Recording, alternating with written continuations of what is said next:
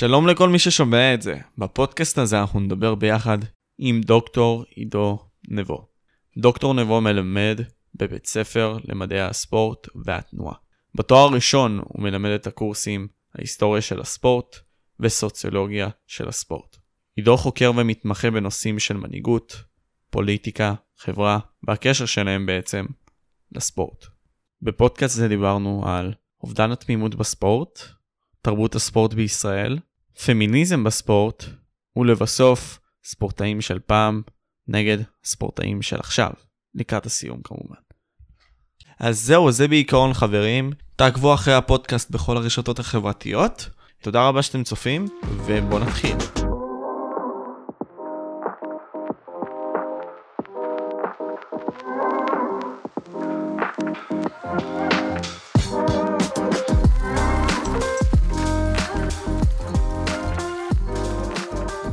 אז בוא, בוא נתחיל עם דוקטור נבו, עם אה, תחילת הדרך שלך, ובכללי ההבנה עצמה של למה אתה מתמחה במה שאתה מתמחה. אז אה, מה סקרן אותך לבוא וללמוד את העולם של הסוציולוגיה, וגם ההיסטוריה של הספורט?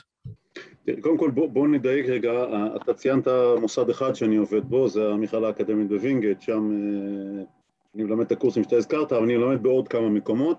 המקום העיקרי שלי הוא המכללה האקדמית ספיר, במחלקה למינהל מדיניות ציבורית, חשוב להזכיר גם את זה, ואני מלמד גם בעוד מקומות נוספים. אני התחלתי את הלימודים שלי במחלקה למדע המדינה באוניברסיטה העברית בירושלים, ונושא הספורט לא היה נושא שנתפס כנושא שמקובל או לגיטימי לחקור אותו. היו מספר אנשים שמאוד התעניינו בנושא הזה, אבל זה לא נתפס כתחום שחוקרים אותו, ולכן הם בדרך כלל דיברו על זה בהפסקות וכן הלאה, אבל לא בשיעורים עצמם. אותי תמיד סקרן ספורט, או מגיל מאוד צעיר אני קורא עיתוני ספורט וספרי ספורט ורואה סרטי ספורט, הולך כמובן לאירועים וכן הלאה וכן הלאה, וכל פעם שאני בחוץ לארץ אני תמיד הולך לראות את האצטדיון הרלוונטי בעיר שאני מגיע אליה וכן הלאה, אבל זה לא נתפס כנושא שעוסקים בו. בשלב מסוים, אחד המרצים שלי, כשאני התלבטתי איזה, על מה, על מה כדאי לכתוב, הציע לי למה לא תנסה על הנושא, תנסה את הנושא הזה, הוא בעצם בחר את זה בשבילי, ומשם התחילה הדרך. אז בעצם, כפי שאתה אמרת, זה נושא שלכאורה כן מדברים אותו, כן באים ומהווים שיחות כאלה בברבר שופ, מה שנקרא, כשאתה בא ומסתפר, אתה בא ויושב ומדבר, אבל לכאורה כשאני באתי ושמעתי על התארים האלה של היסטוריה של ספורט, סוציולוגיה של ספורט, אמרתי לעצמי, נגיד כשבאתי וקראתי ספציפית מווינגייט, אמרתי לעצמי, וואו, זה מוזר. אתה יכול להרחיב על הדברים האלה? כן, תראה, אוקיי, אז בוא, בוא, המכללה האקדמית בווינגייט זו מכללה שעוסקת במדעי הספורט והתנועה, זה למעשה המוסד החשוב ביותר בארץ שעוסק בחקר הספורט על ההיבטים השונים שלו. המוסד הזה מכשיר בוגרים שרובם הולכים להיות אנשים שיעסקו כ... כמורים לחינוך גופני או בתחומים מקבילים לכך. עכשיו, ההנחה היא שמי שרוצה לעסוק בחינוך גופני מעבר להתנסות מעשית, כלומר בהוראת, התנסות בהוראה או ידע בענפי ספורט, כדורגל, כדורסל וכן הלאה, צריך להכיר גם את הפריפריה היותר רחבה של, ה... של הנושאים האלה, גם בתחומים המדעיים היותר מדויקים, כלומר פיזיולוגיה, ביומכניקה וכן הלאה, אבל גם בתחומים שקשורים להקשרים הרחבים של הספורט. אדם שהולך ומנסה להנחיל את תרבות הספורט, צריך לדעת מאיפה הספורט צמח, מה פירוש המילה ספורט בכלל, מאיפה היא, מאיפה היא מגיעה, איך התפתחו המשחקים השונים, וכל מה שכרוך בכך. כלומר, ספורט הוא בעצם תופעה תרבותית מאוד מאוד חשובה, ואם אתה רוצה להנחיל לתלמידים את ההבנה או את החשיבות שאנחנו רואים בספורט, זה לא רק תלך לחדר כושר ותהיה יותר חזק, אלא גם יש לזה משמעויות חברתיות מאוד מאוד רחב. מעבר לכך, הספורט שימש לאורך השנים במגוון רחב מאוד של תפקידים. כשאנחנו מדברים על הספורט המודרני, צריך לשים לב לנקודה מאוד מעניינת. לפני כ-מאה וחמישים שנה, אם היית הולך למשחק, בוא ניקח נגיד גמר הגביע האנגלי בשנת אלף, בדיוק מאה וחמישים שנה, ב-אלף שמונה מאות שבעים ואחת, היו עשרים ושניים שחקנים, והיו כמה עשרות צופים ביציע. כלומר, היחס היה בערך, אני יודע מה, פי עשרים יותר צופים מאשר שחקנים. היום אתה, אתה מגיע ל, ל, למשחק גמר הגביע האנגלי, יש לך שמונים אלף צופים על עשרים ושניים שחקנים, זאת אומרת, היחס עלה באופן ניכר, וזה רק במגרש עצמו. אם אני לוקח את כל מי שצופה בטלוויזיה, או צורך את, את, את המשחק הזה ברשתות חברתיות, היחס הוא הרבה הרבה יותר גדול. כלומר, אנחנו לא מדברים על תופעה שקשורה רק למתחרים עצמם, אלא תופעה שיש לה משמעויות חברתיות הרבה הרבה יותר רחבות. ומי שהספורט הוא תחום העיסוק שלו, את הדברים האלה צריך לדעת, צריך להבין איזה עוצמה יש לספורט, מהי כלכלת הספורט, איזה שימושים פוליטיים עושים הספורט, ועוד כאן וכן המרכיבים, שהם הסוציולוגיה של הספורט, כמו שאפשר לכאן. אז התייחסת לכל הקטע של המודרניזציה בספורט, ואמרת, התעסקת בכל העניין הזה של הצופים. עכשיו, שאלה שלי לגבי זה, העניין של מודרניזציה, גם מבחינת הרשתות החברתיות, אני לא יודע אם הוא בהכרח רק מועיל, אלא יש הרבה מאוד דברים נגטיביים, לא, לא טובים. אז אם אתה יכול בבקשה להרחיב, איזה דברים רעים באים בעקבות המודרניזציה הטכנולוגית, טכנולוגית הזאת על הספורט? תראה, זו שאלה מאוד מורכבת והיא דורשת איזשהו רקע שאין לנו, אני מניח, את הזמן לעשות אותו. לרשתות החברתיות או לכל המסגרות הטכנולוגיות החדשות שמופיעות ממש ב-עשרים השנים האחרונות, יש הרבה מאוד חסרונות והרבה מאוד בעיות, לאו דווקא בספורט, אלא בהרבה מאוד דברים.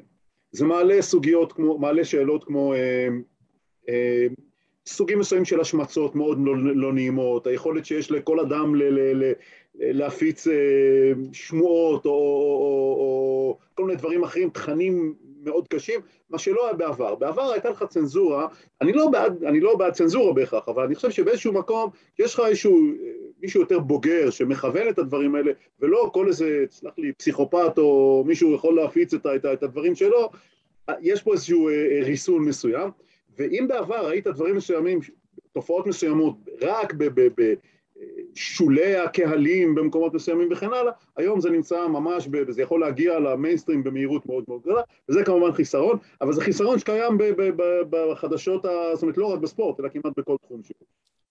Uh, הנקודה שאולי הבעייתית בכל, ה, בכל המסגרת הזו היא מה שמכונה גלובליזציה.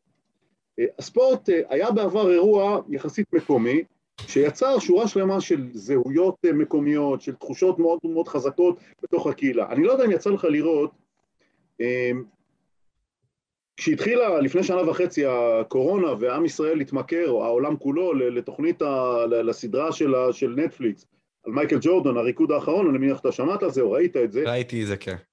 ראית, אבל אני, סדרה באמת מרתקת. מדהימה. אני מניח ש, שבאותו זמן, פחות אנשים ראו סדרה אחרת שעלתה ממש באותו זמן, שנקרא סנדרלנד תילי די.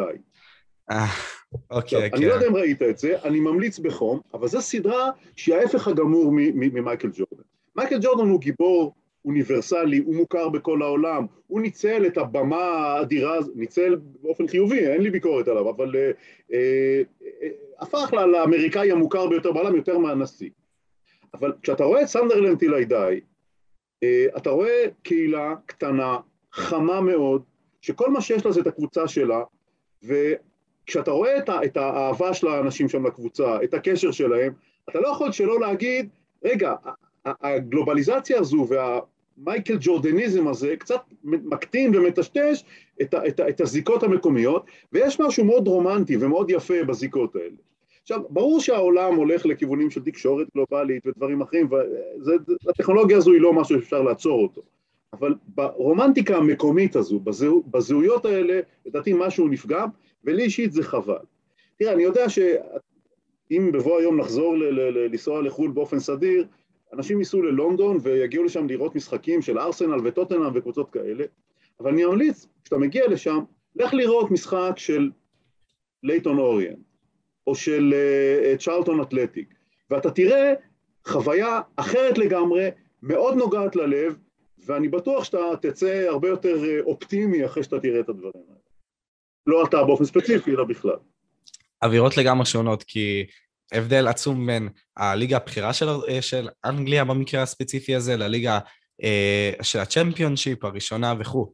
אז אם דיברת עכשיו על הסדרה הזאת של סנדרלנד תילי די, לי אישית זה מרגיש שהתואר שהיה בספורט, לפחות פעם ממה שאני ראיתי, בין אם זה באגרוף, שלפחות פעם זה היה יותר כזה, טוב, איגרוף זה נושא לא כל כך נכון להגיד. בכל מקרה, כדורגל בדוגמה, כדורסל, שהרגשת את התואר, עכשיו הוא נאבד בגלל הכסף, הוא נאבד בגלל הדברים החיצוניים שנכנסו. אז האם המונח, הספורט איבד את התואר, הוא נכון? ואם כן, מתי זה בערך יתרחש? בעקבות מה? תראה, אני, אני חושב שהביטוי היותר נכון בהקשר הזה הוא פחות התואר ואולי התמימות. תמימות, אוקיי. תמיד היה, ב, ב, מהרגע שנכנס כסף לספורט כולו, אם זה במאה ה-תשע עשרה, הבייסבול האמריקאי או הכדורגל בבריטניה, או האיגרוף שאתה הזכרת קודם, או ענפים אחרים, תמיד היו מחירות משחקים ותמיד היו דברים מהסוג, זה, זה, זה קרה תמיד. היום זה, זה, זה עדיין קורה, כי בצורות שונות לחלוטין. אני חושב שמה שקורה היום זה ש... ולכן אובדן התמימות, בוא ניקח את, ה, את, ה, את, ה, את הליגה האנגלית, שהיא אחת הליגות המעניינות באירופה. תסתכל לשנות ה-שבעים, אני זוכר את עונת שבעים וחמש, עד סיום העונה, עד חמישה מחזורים לסוף, היו משהו כמו שבע או שמונה קבוצות שיכלו לזכות באליפות. כלומר, היה, וזה קבוצות שבאו ממקומות קטנים, איפסוויץ', דרבי קאונטי, קבוצות ממקומות, לא, לא, לא מלונדון או ממנצ'סטר, שזה הערים הגדולות. עוד שהיום, אליפות במרבית מדינות אירופה היא מוכרעת בין שתיים שלוש קבוצות, היא מוכרעת זמן לא מבוטל לפני שהליגה מסתיימת. הליגה הגרמנית היא ליגה מאוד לא מעניינת במובן הזה. בצרפת, שוב, הקורונה קצת שיבשה את הדברים, אז קרה שקרתה שנה הפתעה מאוד מאוד גדולה, אבל זה לא משהו שיקרה בשנים הקרובות. ובמובן הזה, לראות קבוצות כמו אתלטיק בילבאו, או ריאל סוסיאדד סן סבסטיאן, או סמפדוריה באיטליה, זוכות באליפות, היום נשמע כמו מדע בדיוני, אתה, אתה כמעט ולא יכול לראות את זה, ו, ובאיזשהו מקום משהו עובד לנו בסיפור הזה. אגב, גם בארץ, הסיכוי שתזכה קבוצה כמו אירוניאש דוד נניח, זו קבוצה שעושה עבודה יוצאת מן הכלל, בטיפוח של נוער ו- וכן הלאה, לראיה, תראה כמה שחקנים שאתם משחקים היום באירופה וכן הלאה, או מכבי פתח תקווה, הוא מאוד מאוד קטן, ו- וזה עצוב, כי זה קבוצות שבאמת עושות את העבודה השורשית העמוקה ביותר, שוב, זה עצוב מבחינת הקהלים שלהם, מבחינת אוהדי מכבי חיפה זה מצוין, הם העדיפו לזכות כל שנה באליפות, אבל אני חושב שמשהו בתמימות הזו, ב- ב- ב- בקבוצה הקטנה שבאה ו- ומפתיעה, משהו פה עבד, ולכן זה אולי, זה, זה אולי לא מושחת, אבל זה בטח לא, לא, לא כיפי כמו שהיה בעבר. אני יכול גם להסכים איתך בקטע הספציפי הזה של אה, כל העניין של הכסף והתמימות, ולי אישית זה מאוד כואב, כי אני נגיד באתי מהעיר אשקלון, אה, ואני לא אסכה נראה לי לבוא ולראות את הקבוצה שלי זוכה ב- באליפות בליגת העל, או איך שלא קוראים לזה עכשיו.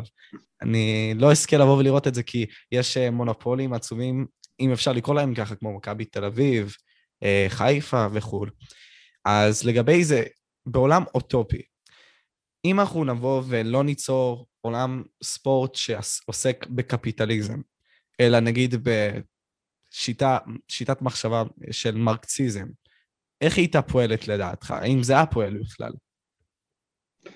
תראה, המרקסיזם כשיטה הוכחה כשיטה כלכלית לא במיוחד מצליחה, וקריסתם של מדינות קומוניסטיות, וקריסתה של שיטה הכלכלית הקומוניסטית היא כבר עובדה מוכחת בהרבה מאוד מקומות. כך שזה לא משהו שהייתי הולך אליו. אבל יש שם כל מיני שיטות אחרות בעולם שאתה כן יכול להסתכל עליהן. תראה, השיטה האמריקאית, שהיא שיטה מאוד קפיטליסטית, היא שיטה ששמה דגש חזק מאוד על תחרות. הדבר הזה לא יכול להתקיים היום אצלנו, ומכל מיני סיבות שלא ניכנס אליהם כרגע, אבל הרעיון שיש לך שלושים קבוצות בליגות המקצועניות האמריקאיות, שביניהם מתקיים איזשהם מנג... מתקיימים מנגנונים שיוצרים תחרותיות גדולה יותר, כמו דראפט או כמו תקרת שכר, שוב, זה משהו שלא יכול להתקיים בכדורגל האירופי או בכדורגל העולמי בכלל, מכל מיני סיבות, אבל זה... זה דבר שיוצר תחרותיות גדולה יותר. תסתכל רק על ליגת הפוטבול האמריקאי, מאז שיש בליגה הזו סופרבול, מסוף שנות ה-שישים, מעולם לא היה מצב שקבוצה זכתה שלוש פעמים ברציפות. פעמיים זה מקסימום. בכדורסל, נדיר שאתה רואה את המצבים האלה, שוב, כדורסל זה ספורט אחר, כי יש לך חמישה שחקנים, השחקן אחד שהוא הכי טוב יכול לשנות את, את פניה של הקבוצה, אבל גם כן, שלוש אליפויות, לא ראית יותר מזה ברציפות. חוץ מבוסטון סלטיקס ברמת העיקרון. בשישים. נכון, אבל זה, אבל זה היה לפני שהכניסו את, את השינויים, זה היה בראשית שנות ה-שישים, לא, מהרגע שהכניסו את השינויים של תקרת שכר, או לפני כן את הדראפט, גם בוסטון סלטיק לא הצליחה לחזור להישגים הגדולים האלה. עכשיו, אתה רואה את זה, וזה קורה בהרבה מאוד ענפים אחרים, ושוב, כדורסל זה ענף שקל מאוד להשתלט. יש לך שני שחקנים מאוד טובים, אתה כבר ארבעים אחוז שלך, עכשיו זה רק עניין של איזושהי הסתברות. אז, אז זאת, זה שיטה אחת, שהיא שיטה שנתפסת כשיטה יעילה, אם כי היא יכולה לעבוד במודלים מאוד מאוד ספציפיים, כמו הפוטבול, הבייסבול האמריקאי וכן הלאה. במקומות אחרים יש כל מיני ניסיונות, למשל בבריטניה, יש ניסיון שטוני בלר בזמנו, ראש ממשלת בריטניה, סוציאליסט, ניסה לקדם, להחזיר את הכדורגל לקהילה. הכוונה שם הוא בעצם לחזק את העניין שהכדורגל, הקבוצות יגדלו שחקנים בקבוצות הנוער שלהם, שבכל קבוצה יהיה מינימום שחקנים שצמחו אצלם, ולא רק שחקנים שמגיעים למקומות אחרים, ועוד כהנה וכהנה מרכיבים. הדברים האלה הם, הם דברים שיכולים מאוד לעזור, הם גם השפיעו. אני חושב ש... תסתכל על נבחרת אנגליה, נכון, היא הפסידה השבוע בגמר אליפות אירופה, אבל זה נבחרת שהגיעה לגמר אחרי הרבה הרבה שנים שהיא לא הייתה במקומות האלה, ונבחרת שהיא מאוד צעירה, היא לדעתי הנבחרת אולי הצעירה ביותר בטורניר הזה, כלומר נבחרת שיש לה עוד סיכויים להצליח בעתיד, זה פרי המגמות האלה שהתחילו באנגליה לפני.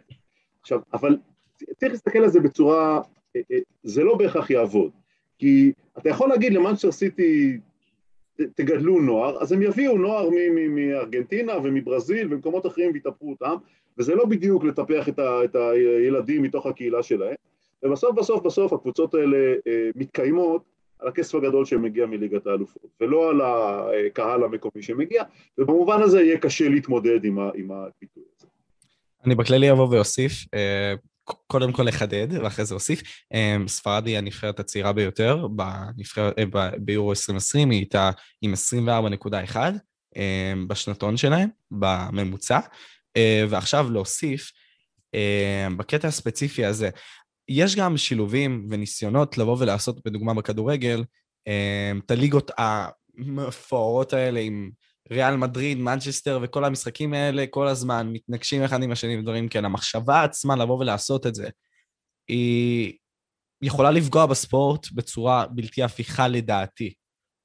האם אתה חושב שדברים כאלה, של בעצם ניסיון למונופול עצום יותר, יכול לפגוע בספורט בטווח ארוך? בוודאי. שוב, יכול, תראה, מה זה לפגוע בספורט? בוא, בוא ניקח דוגמה ש... ליגת האלופות, זה ליגה שאתה חושב שהיא מוצלחת, היא תורמת לכדורגל? כן. לדעת רבים כן. אני חושב שהליגה הזו היא לא, אני לא אוהב את המודל הזה. למה אתה לא אוהב? אם אפשר לשאול. אני מיד אסביר. אתה בעצם, הביקורת שלך היא לרעיון להקים סופר ליג, שמורכב ממספר מצומצם מאוד של קבוצות, מאוד מאוד חזקות, שצחקנה ביניהם, הפער בינם לבין שאר הקבוצות במדינות שלהם יגדל באופן משמעותי, ולמעשה ייווצר לנו מין מועדון עילית של, של קבוצות, ועוד כל מיני ליגות קטנות ופחות חשובות. הסיכוי של קבוצה ישראלית להגיע פעם אחת לליגת האלופות, לא יהיה, לליגות הבחירות, אלא לא יהיה קיים למעשה. עכשיו, אם אתה חושב על זה, ליגת האלופות של היום לא כל כך שונה מהמודל הזה. יש לך מספר מצומצם, היא שונה במקצת, אבל כי זה יותר קבוצות, והיא נותנת איזשהו מקום לליגות נמוך, ליגות פחות חזקות. אבל גם ליגת האלופות בעצם הפכה את הליגות המקומיות לפחות אטרקטיביות, לפחות רלוונטיות. לריאל מדריד יותר חשוב לזכות בליגת האלופות מאשר לזכות בליגה שלה. וכנ"ל לקבוצות נוספות, זה יותר כסף, זה כנראה גם יותר יוקרה ועוד דברים אחרים. בעבר זה לא היה כך. כלומר, כשהמודל היה המודל של גביע אירופה לאלופות, כל מדינה שולחת את האלופה שלה, והן משחקות ביניהם שיטה של נוקאאוט, זה פחות כסף, בהחלט פחות כסף, אנחנו רואים משחקים פחות איכותיים אולי, אבל הדגש הוא הליגות המקומיות. עכשיו, המתח הזה קיים. המודל של, של הסופר ליג הוא מודל שהתנפץ על חומת ההתנגדות של הקהלים המקומיים. כי הקהל שהאוהדים של צ'לסי אמרו, אנחנו לא רוצים רק לשחק נגד ריאל מדריד ופריז סן ז'רמן, אנחנו רוצים גם את הלילה הגשום והאפור והקפוא בסטוק. כן, שזה כבר לא... אחת היריבות שאתה בעבר, ו... כלומר, יש משהו בליגות המקומיות האלה. אבל באיזשהו מקום, המשמעות של היריבויות בליגות המקומיות, של סטוק, של סנטטיין בצרפת, או של קבוצות מהסוג הזה, הולכת ונמוגה. אתה לא תראה את סטוק בליגת האלופות, אתה לא תראה סטוק סיטי, למרות שזה היה אחד מגדולי השוערים בהיסטוריה, והיא לא תגיע לשם. אתה לא תראה, ואם היא תוזכר באיזשהו מקום, זה כי אצלה התחיל איזשהו שחקן את הדרך, והגיע אחר כך לקבוצה מפוארת יותר. אתה לא תראה קבוצות כמו, כמו סנטטיין, שהייתה קבוצה נפלאה בצרפת של שנות ה-שבעים. אתה לא תראה קבוצות ממקומות אה, אה, קטנים יותר, שבגלל עבודה שיטתית של מאמן, מסור, מגיל נוער, אה, אה, התפתחו. זה לא יקרה. ואם המיקוד יהיה ליגת האלופות, אז נכון, זה יותר מהסופר ליג, זה שלושים קבוצות ולא שש עשרה קבוצות, אבל עדיין זה נותן לך איזשהו פוקוס יותר מצומצם על קבוצות איכות. אז מה קיבלנו מזה? קיבלנו כדורגל מאוד איכותי. אנחנו רואים ארבע פעמים בשנה משחקים בין מנצ'סטר יונייטד לביירן מינכן, ליברפול נגד מילאן, באמת נהדר. אבל אם אנחנו חוזרים לרומנטיקה, אנחנו הרבה פחות שמים לב לסנדרלנד נגד סאות'המפטון, ובמובן מסוים, לדעתי, למשחקים האלה יש חשיבות לא פחותה. נכון שהטלוויזיה לא תגיד את זה לעולם, ערוץ חמש לעולם לא יבוא ויגיד, תקשיבו, הליגה הזו הורסת וכן הלאה, הם ניזונים ממנה, ברור שהם לא, לא, לא אגיד, ישמיצו אותה, אבל לא ינסו להוריד את המשמעות שלה, אבל לצד הרמה מאוד גבוהה, יש גם פגיעה בערכים אחרים שבעיניי הם חשובים. אז אתה דיברת עכשיו על הרומנטיקה עצמה בספורט.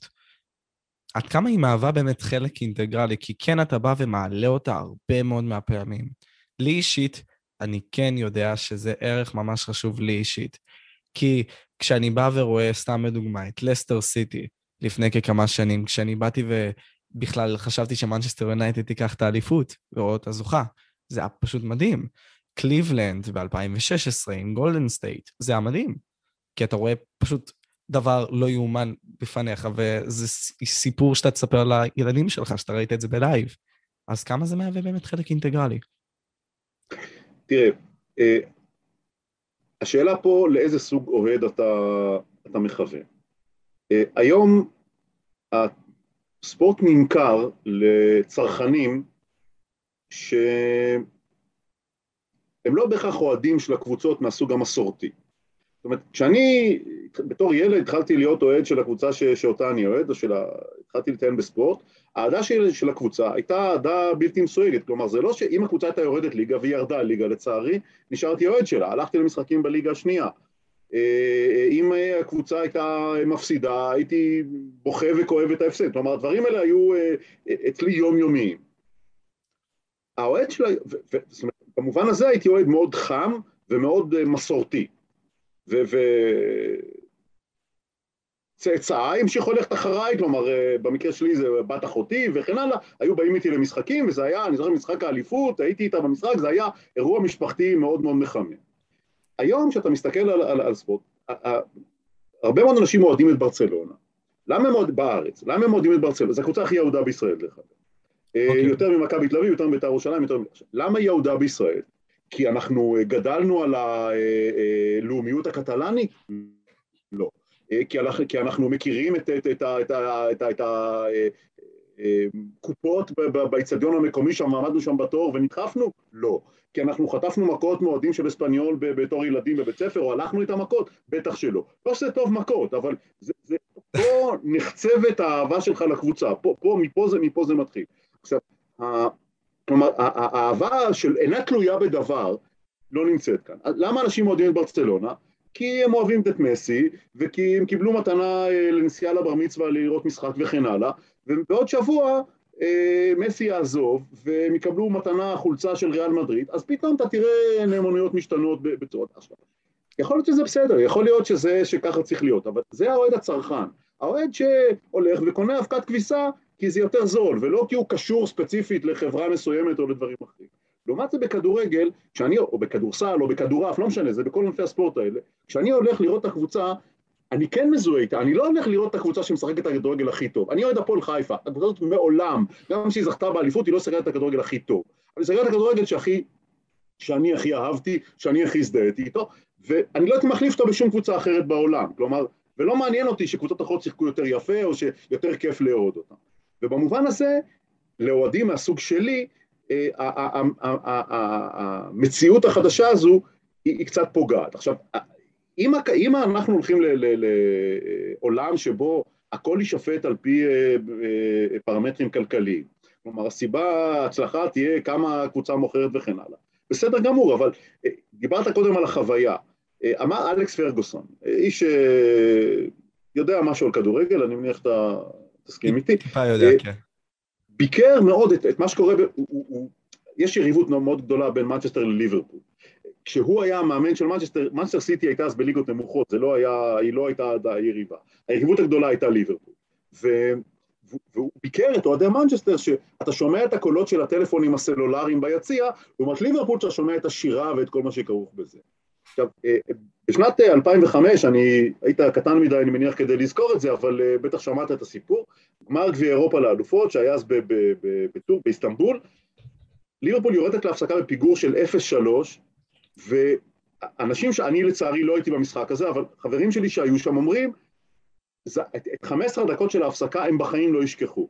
הקהל של ליברפול שיורד עם אפס שלוש, לא מפסיק לשיר, אנשים דמעות בעיניים, והקבוצה עולה עם אנרגיות, שאתה לא תראה אותם היום, וזה הרומנטיקה, וזה היופי שאותו אתה מחפש, כי, כי, כי, כי אתה לא בא לראות מופע בלט, אתה בא לראות תחרות, ובתחרות יש הרבה מאוד, אני, אני לא, אין לי ביקורת כלפי מופעי בלט, יכול להיות מופעים נהדרים, אבל, אבל אני לא מעודד את הרקדן, אני, אני, אני כן מעודד את הקבוצה, ומבחינתי, אני רוצה שהקבוצה שלי תנצח בלי קשר לאיך היא תשחק, ו, ו, ופה משהו כנראה קצת נפגע, או הרבה נפגע.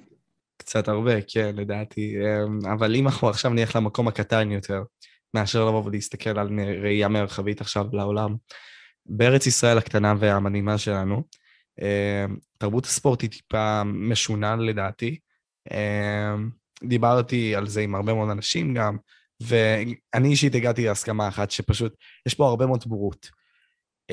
למה אצלנו הספורט הוא לא מפותח מבחינת התודעה, מבחינת התרבות עצמה?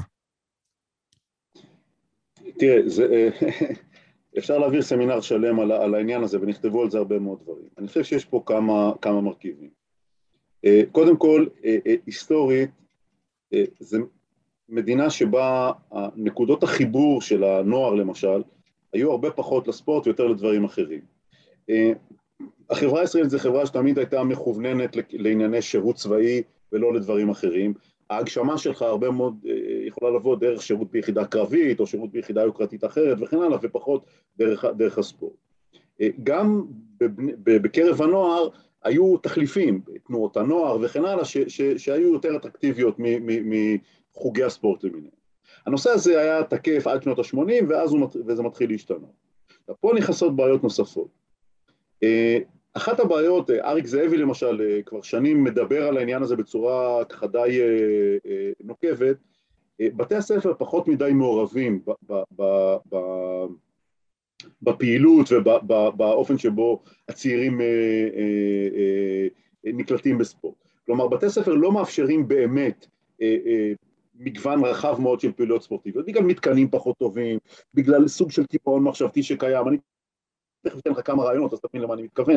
וכלומר, אנחנו באיזשהו מקום נמצאים באיזושהי מערכת שלא לא מעודדת ומטפחת את, את זה שכל אחד ימצא את הענף שבו הוא טוב. יש מקומות בעולם, בבריטניה, בארצות הברית במקומות מסוימים, שבהם לכל אחד יש את האופציה לבחור את, ה, את, ה, את, ה, את התחום הספורטיבי שבו הוא יצטיין. אם זה כדורסל, אם זה טניס, אם זה ריצה, אם זה שחייה, אם זה דברים אחרים. אצלנו זה, זה כמעט ולא קיים. אתה עוסק הפעילות ספורטיבית למעשה רק אחרי שאתה מסיים את הלימודים והולך לחוג. אבל לא כולם הולכים לחוג, כי לא לכולם יש ליד הבית, ולא כולם יש גם מתאים ליד הבית. כלומר, במובן הזה זה לא בהכרח, לא בהכרח קורה. אם בתי הספר היו מאפשרים את זה בצורה יותר רחבה, היינו מקבלים דחיפה. יש היום מקומות שעושים את זה, צריך להודות, אבל זה לא נעשה באינטנסיביות הראויה. עכשיו אני אגיד לך עוד נקודה. אנחנו באיזשהו מקום, בבתי הספר בעיקר, שמים דגש על מרכיבים חשובים של חינוך גופני, כמו שיתוף פעולה, כמו אה, משמעת ועוד דברים אה, הכרוכים בכך. אבל ילד ממוצע בבית ספר, אה, יש לו שעתיים חינוך גופני בשבוע, תקן אותי? אה, עושה... כן, כן, יש לנו שעתיים, כן. ובממוצע, אתה עושה פעילות שתים עשרה דקות. לא אתה ספציפית אולי, אבל זה המחקרי. זה קרוב לזה, כן. אני, אני, אם נגיד... כל הזמן אתה מחכה בתור. כן, בדיוק. זה כל הקטע. עכשיו, וזאת בעיה. וזאת בעיה מכל מיני בחינות. אני חושב שאם היו מאפשרים, אם נניח, היו אומרים, יש שעת חינוך גופני אחת בשבוע, אבל לכל תלמיד יש כרטיס. הוא צריך לעשות שעה נוספת של פעילות, שהוא יבחר, שחייה, ריצה, אופניים, לא יודע מה, בפיקוח, במתקנים של בית הספר וכן הלאה. היית יכול לעשות משהו שאתה באמת רוצה אותו ואתה באמת טוב בו, היית מפתח את עצמך הרבה יותר, היית גם מטפח סוג של גאווה מקצועית ועוד דברים אחרים. אתה רואה את זה היום, נניח, כל חוגי האופניים, משהו שמאוד מתפתח בשנים האחרונות בארץ, כן יש גאווה מקצועית ואת הביגוד ואת כל מה שכרוך בזה. אם היינו מאפשרים יותר את האפיק האינדיבידואלי הזה, אני לא אומר לוותר על שיעורי חינוך גופני, הם חשובים מאוד מכל מיני סיבות אחרות, אבל נותנים לכל אחד את האפשרות לפתח את עצמו, כי לכל אחד יש ענף ספורט שיהיה טוב בו. אני לא מאמין שיש מישהו שאין לענף ספורט אחד שהוא לא, לא, לא, לא, לא יתחבר אליו, היינו רואים פריחה הרבה יותר גדולה של תרבות, של תרבות ספורטיבית בארץ. ונקודה שלישית היא שאלה של מדיניות. התפיסה בישראל של הספורט ההישגי, שהתחילה להתגבש משנות ה-שמונים, שמונים וארבע, עוד קפיצת דרך נעשתה באמצע שנות ה-תשעים, מדברת על מה שנקרא טופ בוטום, כלומר להשפיע מלמעלה ולא מלמטה. למה אני מתכוון? בוא ניקח את ענף הג'ודו, ענף מצליח מאוד. מה, מה הייתה התפיסה בענף הזה? ברגע שאנחנו נביא שתי מדליות, זה כבר יעודד את הצעירים לבוא לענף הזה. וזה קרה. והרבה מאוד ענפים הלכו בכיוון הזה. בכדורעף, באתלטיקה קלה, בעוד כל מיני... בואו נביא את המדליה, נביא את ההישג, ואז נעודד צעירים לבוא ולהתחיל להתחיל להצטרף. עכשיו, זה לא קורה בהרבה דברים. בג'ודו זה הצליח באופן חלקי, זה לא הצליח בענף ה... בספורט הימי, זה לא הצליח בקייקים, זה אה, לא כל כך מצליח בשחייה ובאתלטיקה קלה, שזה שני אולי הבסיסיים של הספורט, זה פחות מצליח לצערי, בענף הכי מצליח לישראל, בהתאמנות אומנותית, שהוא ענף אה, באמת סופר מפותח בישראל, ויכול להיות שהכיוון צריך להיות אחר, יכול להיות שאנחנו באמת צריכים, שוב, כמדיניות, אה, להתחיל מלמטה, להגיד, אנחנו עכשיו עשרים שנה בלי מדליות, אבל... אם יבואו ברוך הבא, אבל, אבל לא לקנות את המדליות, אלא להתחיל לטפח מלמטה למטה, ולהתחיל לגדל פה דור צעיר, שבהדרגה ימשיך ויתפס. תראה, יש במשחקים האולימפיים, בעוד שבוע וקצת, שבוע וחצי, פחות, שבוע ויומיים, יהיו לישראל נציגים בשני ענפי ספורט חדשים, בבייסבול ובענף הרכיבה. כמעט אף אחד לא צמח פה בארץ. הרעיון הוא בוא נייבא מדליה, או בוא נייבא הישגים, וזה יצמיח מלמטה. יכול להיות שזה יעבוד, אבל אני חושב שהשיטה פה צריכה להיות הפוך. מלמטה, למעלה, קודם לבנות את, ה, את, ה, את, ה, את הקומה הראשונה, ואחר כך להתחיל לדבר על המדליה. זה למה נגיד, אבא שלי, גילוי נאות, אני פשוט יבוא ויגיד, שהיה מתאגרף ממש טוב בברית המועצות, והוא בא והסביר לי על השיטה הסובייטית שמה של איך אתה בא ומפתחים אותך. אז ממש, אין, כאילו, אתה לא כל כך, אתה לא צריך לשלם כסף על הדברים הבסיסיים האלה של שלם על חוג, בדוגמה, אם זה אם אם איי, שלוש מאות ומשהו שקל בשביל לבוא ולהחזיק שם חודש. לא, אם נגיד ואתה הראת נתונים טובים ונלחמת טוב, הגיע לך ציוד, הגיע לך דברים מסוימים. האמנם אני חושב שזה בישראל פחות יכול לתפוס, אבל המחשבה פה לדעתי נכונה. אבל עם זאת, אני שואל את עצמי, האם זה כל כך נחוץ במדינת ישראל? מה לדעתך? מה אתה חושב? תראה, השאלה מה נחוץ. אם נחוץ שתהיה פה תרבות ספורט מפותחת, מאוד חשוב. אני חושב שבישראל, תרבות הספורט, תראה, לפני חמש שנים נבחרת איסלנד, באליפות אירופה הגיעה לשלבים המתקדמים. ופה אמרו, איך יכול להיות שמדינה עם שלוש מאות וחמישים אלף איש מצליחה להגיע, ואנחנו עם שמונה מיליון או תשעה מיליון לא עושים את זה. באיסלנד יש יותר שחקני כדורגל רשומים מאשר בישראל, לא באחוזים, במספרים.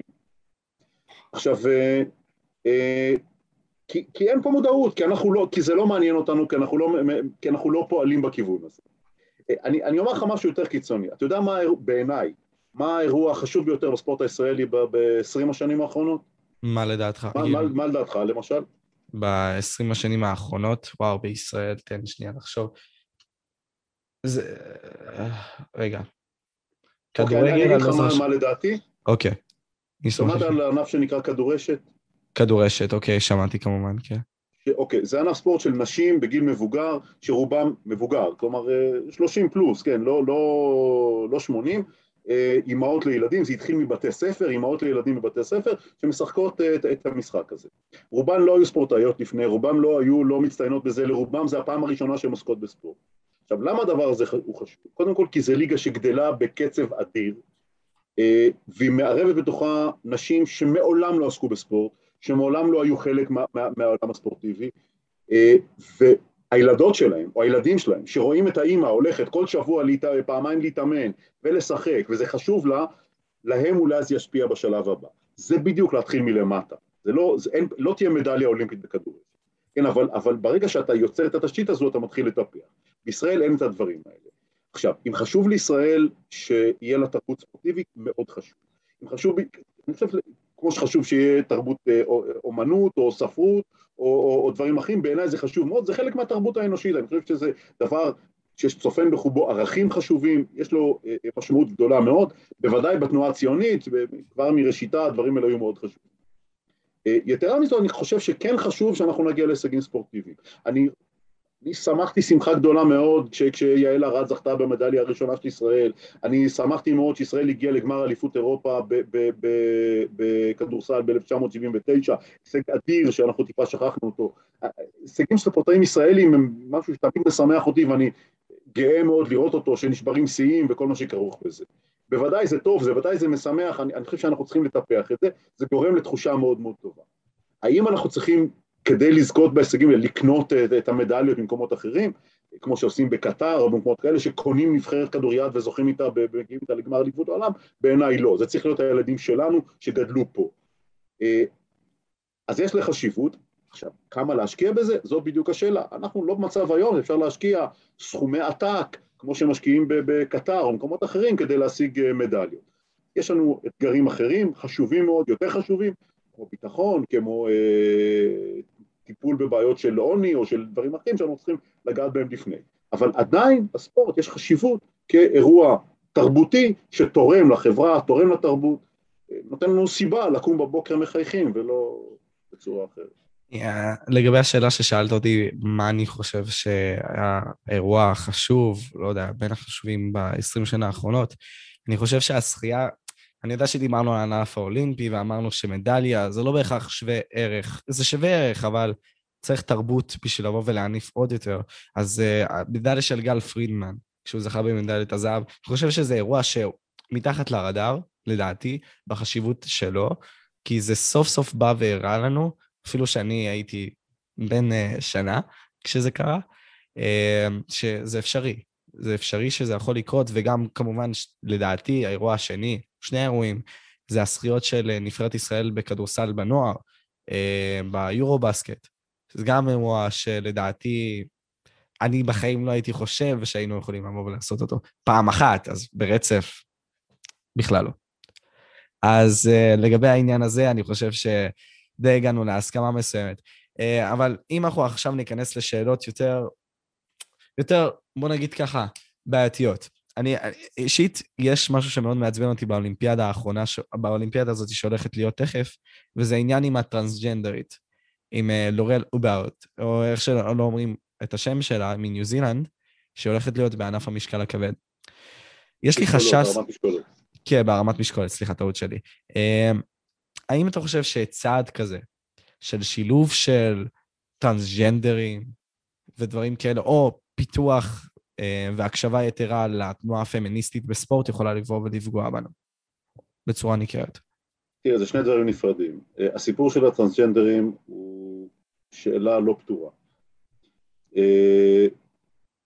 אתה מדבר על מרימת המשקולות הניו זילנדית, הייתה לפני כמה שנים רצה דרום אפריקאית, קסטר סמניה, שסיפור דומה שדרשו ממנה לקבל תכשירים מסוים כדי להוריד רמת טסטוסטרון בגופה, דברים מאוד מאוד בעייתיים. עכשיו, אני אומר את זה אני חושב שהבעיה הזו, לא, אין לי תשובה, הבעיה הזו היא לא פתורה, ברור לי שאי אפשר למנוע מטרנדרים להופיע במשחקים האולימפיים, מצד שני, הם לא יכולים להתחרות פה ולא יכולים להתחרות פה, ואני לא רואה בעיני רוחי קטגוריה לטרנסג'נדרים באופן, באופן ספציפי, אני חושב שיש פה בעיה מאוד כאובה, ואני לא חושב שיש לי איזושהי הצעה טובה או אינטליגנטית לפתרון לדברים האלה. לי אישית... אה, תמשיך, כן. לא, לא. אז אני פשוט רציתי להגיד שמבחינת הקטע הספציפי הזה, אני אגיד את הדעה שלי בדבר, אני חושב שזה דבר כל כך נוראי שאנחנו רואים מישהו שעבר את גיל ההתבגרות, בדוגמה אם אנחנו ניקח גבר לאישה, כי מעברים לאישה לגבר לא עברו ועזו בספורט כל כך. גבר לאישה שעבר את גיל ההתבגרות, שעבר את השינויים הפיזיולוגיים וכל הדברים האלה, לפתע רק להוריד את רמת הטסטוסטרון שלו ולקחת בקטנה הורמונים, זה לא בהכרח מה שיבוא ויעזור. אז אני אישית כואב לי לנשים האלה שכל הזמן באו וחלמו על המדליה הזאת, שכן יכולה להביא להם גאווה למדינה שלהם, ולפתע באה, אני לא רוצה לבוא ולהגיד גבר, אבל מישהו ששינה את המין שלו, שהפך להיות אישה, ואז לקח מהם את הסיכון, את הסיכוי לבוא ולעשות את זה. לי אישית זה כואב מאוד. אני מסכים איתך, אבל קסטר סמניה נולדה ככה. נכון. היא לא אשמה. מסכים איתך. ואז לעשות הבחנה בין קסטר סמניה למישהו אחר, אני חושב שזה קצת, קצת בעייתי, וכמו שאמרתי, זה, וזה עדיין כואב באותה צורה, כי אלה שהתחרו נגד קסטר סמניה, אמרו, רגע, אבל זה לא בדיוק אישה, ו- ו- וזה נכון, וזה כואב, ולכן אני אומר, אין לנו, אני חושב שאין לנו פתרון אה, אה, מוצלח, או לי אין פתרון מוצלח לעניין הזה, אה, ובאמת יש כאן בעיה מאוד מאוד כאובה. הנקודה השנייה שאתה העלית, וזו השאלה הפמיניסטית, אה, זה כבר סיפור אחר לגמרי, זה לא קשור בערך לטרנסג'נדר. נכון, נכון. אז קודם כל, טוקיו יהיו משחקים הראשונים בהיסטוריה, שכמות המשתתפות והמשתתפים תהיה זהה. שזה הישג לא מבוטל, בהתחשב בעובדה שבמשחקים האולימפיים הראשונים נשים לא הורשו להשתתף. אז עצם העובדה שהגענו למצב שיש לנו משתתפות בתחומים, בענפי ספורט רבים, זה בהחלט דבר משמח. נקודה שנייה ש, שהיא חשובה, ויש פה כל מיני מין אמונות פעלות כאלה, כל מיני, היו כל מיני אמונות שמאמץ יתר גורם לפגיעה בעברי גוף נשים וכן הלאה, אני חושב שהיום אנחנו נמצאים מעבר לזה, וטוב שכך, כי כשם שפרצנו דרך גם בהשתתפות נשים במערכת הפוליטית, דברים אחרים, טוב שעשינו את זה גם בכך, אני חושב שפה אין, אין ביקורת. אני חושב שהמהפכה פה לא הושלמה, אני, הביקורת שלי היא שכמות הספורטאים הפעילים בעולם, הגברים היא הרבה יותר גבוהה מהאנשים, ולכן, וזה פחות בא לידי ביטוי במשחקים עצמם, כלומר, בוא נגיד, כמות המרימות המשקולות בעולם הוא הרבה יותר קטן מכמות מרימי המשקולות, ועדיין יחלקו פחות או יותר כמות של מדליות, כך שיש פה סוג של בעיה, אבל זאת מגמה שאולי תשתנה, אני מקווה שעם השנים יהיו יותר ויותר ספורטאיות פעילות בתחומים שאנחנו פחות רואים אותם, ו... כדי לעודד אותם, אנחנו צריכים לאפשר להשתתף במשחקים האולימפיים, אז זה דבר מאוד מאוד חשוב. נקודה נוספת,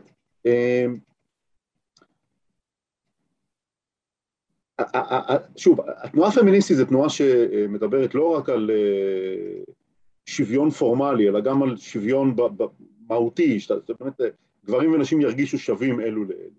אני חושב שעדיין הספורט העולמי נתפס כספורט בכלל, נתפס כאירוע יותר גברי, מנשי, אתה רואה הרבה פחות נשים ביציעי הכדורגל או ביציעים של, של, של אירועי ספורט, הצריכה של ספורט נשים היא הרבה פחותה משמעותית, בוא ניקח את ערוץ הספורט, דיברנו אותו, ששידר או משדר באדיקות את ליגת ה-אן בי איי, אני פחות רואה אותו משדר את ליגת ה-דאבליו אן בי איי, שהיא ליגה לגמרי לא רעה, ואני חושב שזה חבל, אנחנו צריכים לעשות את זה.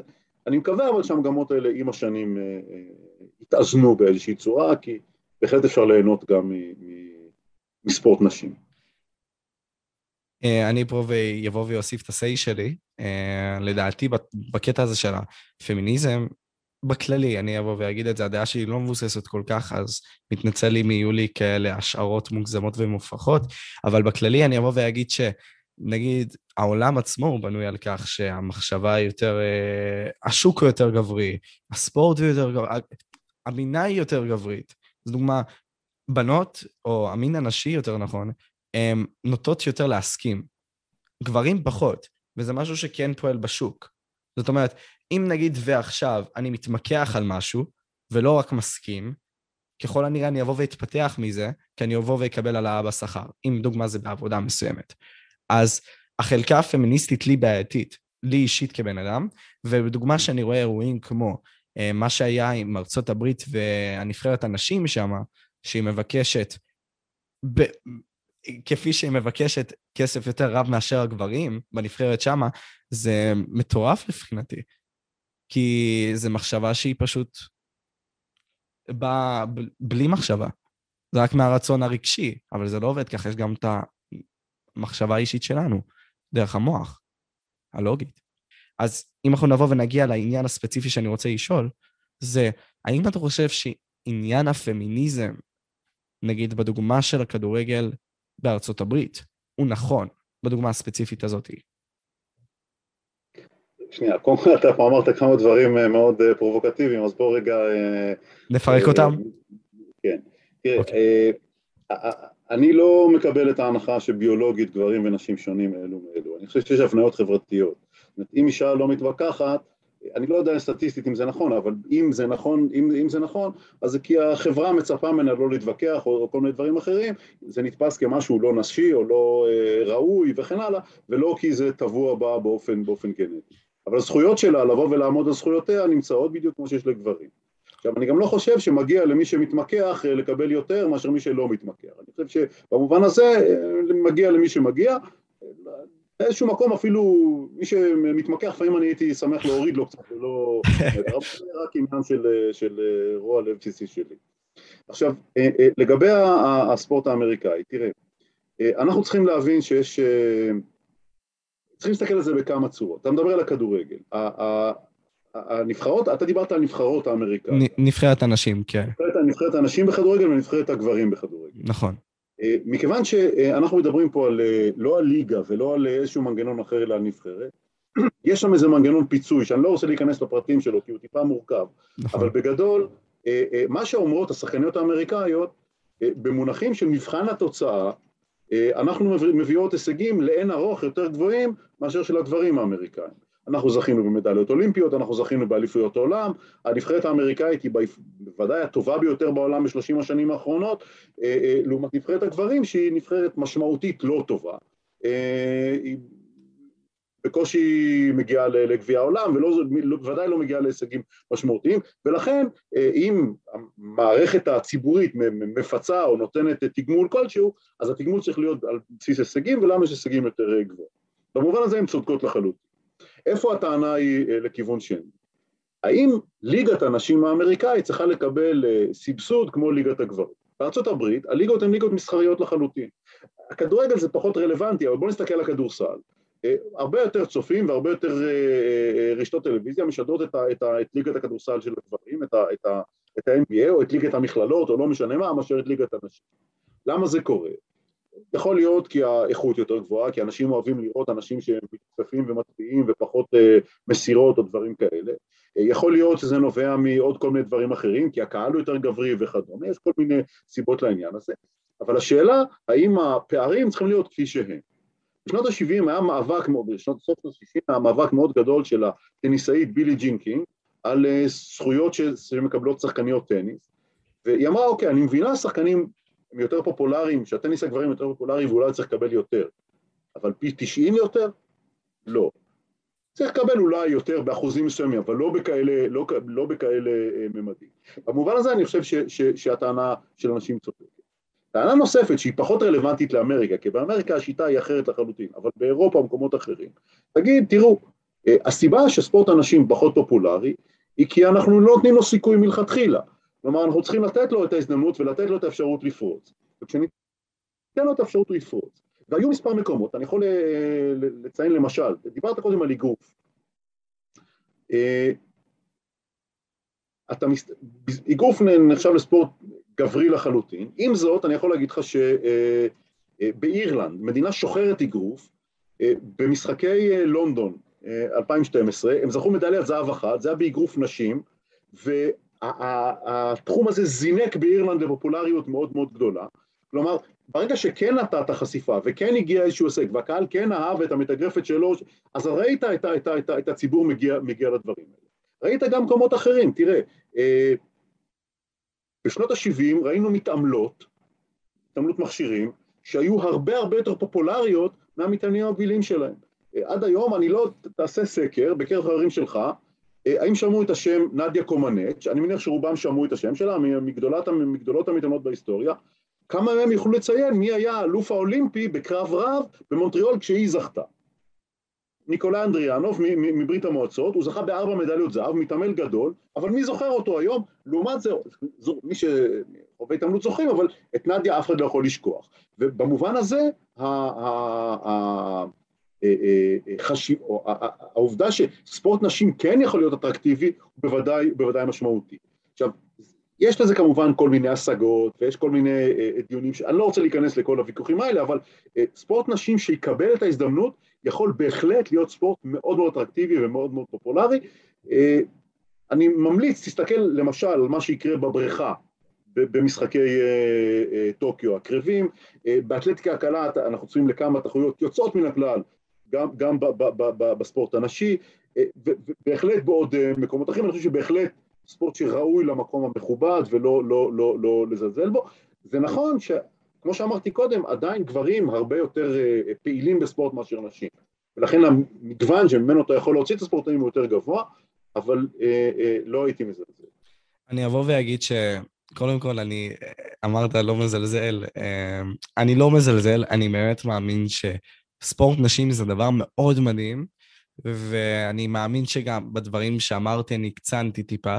אה, נגיד סתם, כשאמרת ואמרת, לגבי הספורט, ההישגיות של נבחרת אנשים מכדורגל היא יותר גבוהה מאשר הגברים, באמת ניכר ומגיע להם לגלל זה לבוא ולקבל את ההכרה שלהם, אבל במקרה הספציפי הזה מבחינת הכסף לא נראה לי שמגיע להם לקבל אותו לבינתיים, כי ההכרה לא נמצאת שם. זאת היא הטענה שלי, אני לא בא ומוריד מהן, אני פשוט אחדד את זה, זה לא, זה לא שתחשוב שאני עכשיו בא ואומר משהו ספציפית כלפיך, אני פשוט אומר שאני אחדד את זה, כי אני חושב שזה מאוד חשוב לבוא ולתת דגש, במיוחד בעידן הפוליטיקלי קורקט שלנו, שכל דבר שתבוא ותגיד, מישהו יבוא ויצוד אותך עם איזה חנית וינסה לרדוף אחריך. אנחנו לא נמצאים פה בתהליכים של צייד, אבל אני, אני, אני אעשה בתשומת לבך לדבר הבא. שחקני נבחרת ישראל בכדורגל מגיעים לאימונים, מקבלים תנאים מצוינים, מקבלים פיצויים, משלמים להם וכן הלאה. שחקניות נבחרת ישראל בכדורגל, ובוא נודה ההישגים של הכדורגלנים ושל הכדורגלנות הם לא שונים באופן קיצוני בישראל, נכון, הפופולריות היא אחרת, אפילו לא מקבלות החזר על הוצאות נסיעה. תסכים איתי שזה שערורייתי. זה שערורייתי בהחלט, כן. מסכים איתך. יש דברים שכן צריך לבוא ולתקן, בשני הצדדים, ולגבי השיח הזה אני חושב שבסופו של יום, מי שבא ועושה את הכי הרבה תפוקה, והוא עושה את זה בצורה טובה, מגיעה לו ההכרה. עכשיו, האם ההכרה תתבטא בצורה מעשית בשוק, או משהו אחר? מה זה תפוקה? תפוקה זה קהל שבא לראות, או תפוקה זה מדלת אולימפיות? תפוקה, נגיד, אם אנחנו נבוא וניקח עכשיו את הדוגמה הזאת של נבחרת אנשים בארצות הברית, זה לבוא ולהמשיך להיות הכי טובה בעולם, לבוא ולנצח נבחרות ברזיל, שוודיה, אם עלות עדיין טובה שם, נבחרות כאלה, ולשמור על זה, ולעשות את זה בצורה כל כך מרעיבה, שהיא תמשוך קהל, ולקבל אותה בסופו של דבר, כי הם זוכים בהרבה מאוד דברים. זה נגיד מה שאני חושב, בדוגמה הספציפית הזאת, אז כן. אז האמריקאיות ודאי מגיע להם יותר משל הגברים האמריקאים. נכון, מסכים, זה, זה, מסכים לגבי זה, אבל עובדתית, אם אנחנו נבוא ונגיד, אני לא חושב שמגיע להם לבינתיים, כי הם בסופו של יום לא מושכות את הקהל. לא מש... okay. זה כמו שנגיד בדוגמה, זה כמו שנגיד בדוגמה, עידו, אה, אה, דוקטור נבו, אני, אני אבוא עכשיו ויהיה הבן אדם הכי חכם בעולם, הכי חכם בעולם, וידע הכל ויסקיל והכל, אבל לא יהיה לי את הלשון דיבור לבוא ולהעביר אותו לאנשים. אז לא משנה עד כמה אני טוב בתחום שלי, אם בדוגמה ואני לא מקבל הכרה, זה מאבד הרבה מאוד מהיוקרה והתודעה, ובסופו של דבר הערך שלי בשוק. ככה אני חושב. אוקיי, אז בגלל זה שאלתי מה התפוקות. אם התפוקות זה כמה קהל קונה כרטיסים, אז זה תפוקה מסוג אחד. אם התפוקות הם איזה מדליות המביא, אז זה סיפור שני.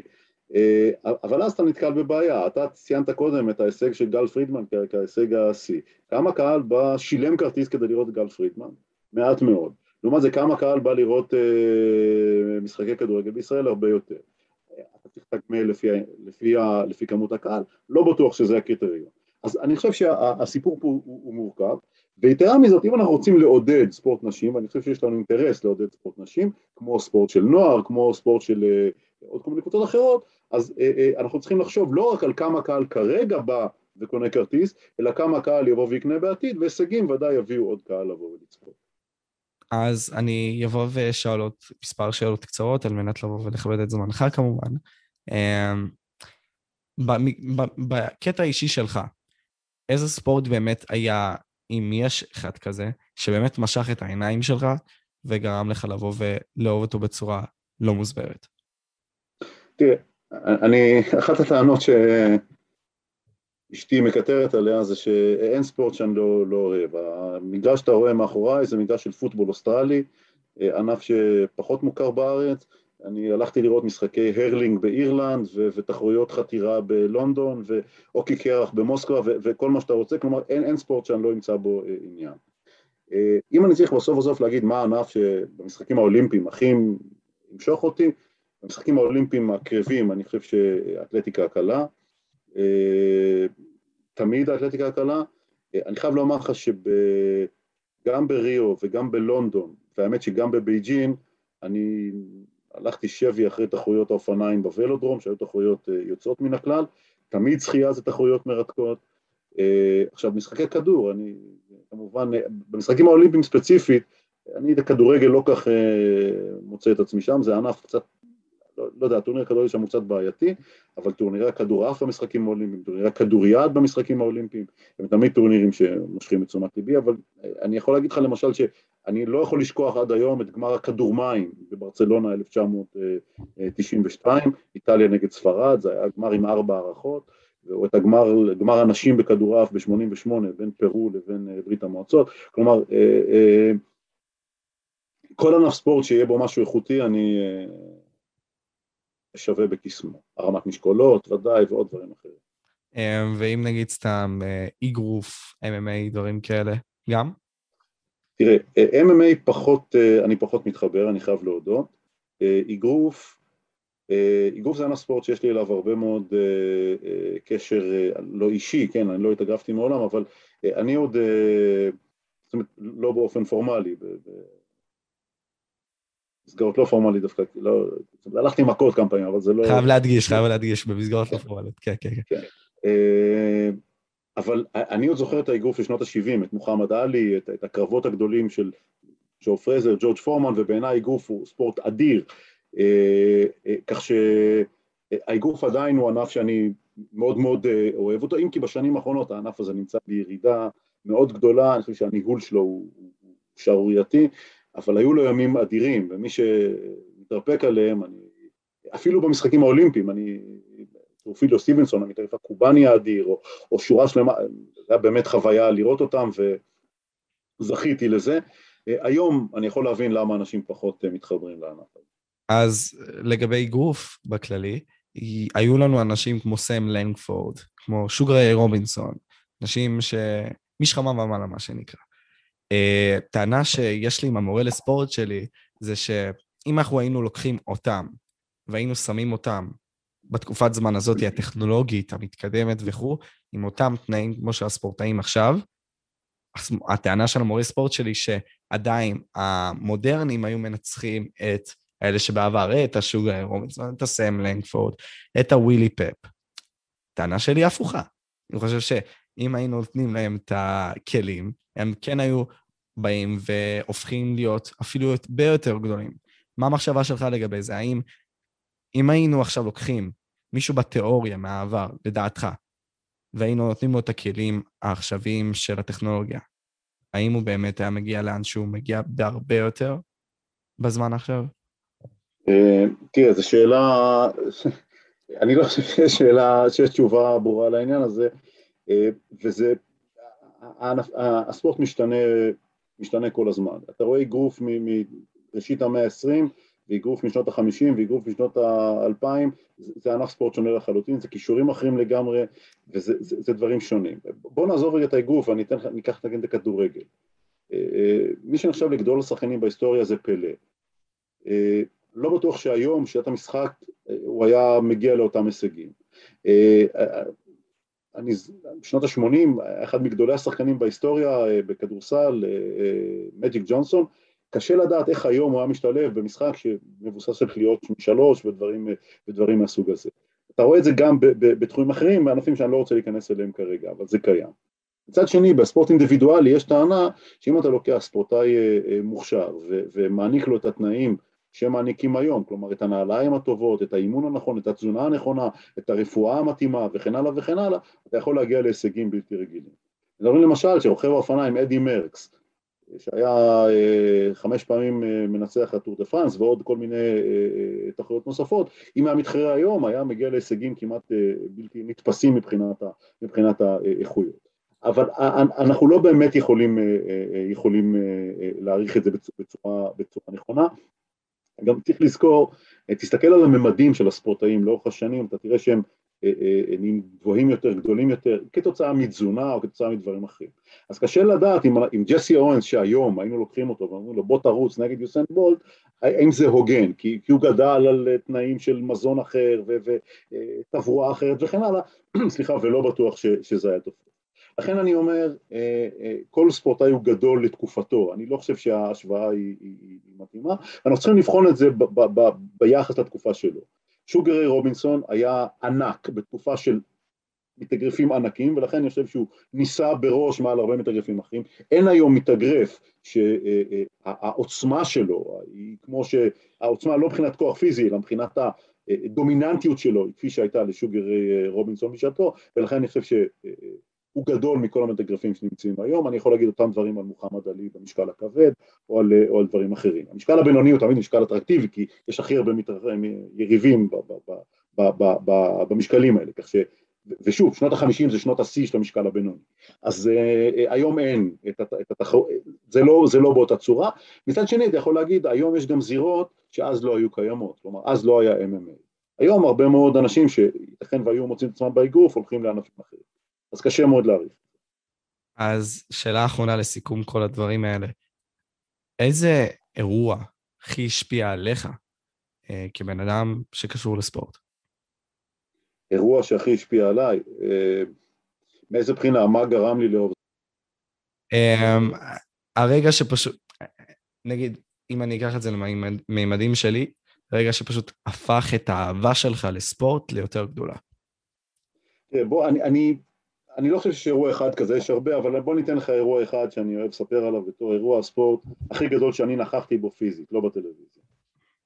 אני אדבר איתך על שנת שמונים ושבע, אני הייתי בלונדון, והלכתי לראות את תחרות החתירה בין אוניברסיטת אוקספורד לקמברידג'. זה מרוץ סירות שקיים כבר משנות ה-עשרים של המאה ה-תשע עשרה, אחת התחרות הכי ותיקות שקיימות.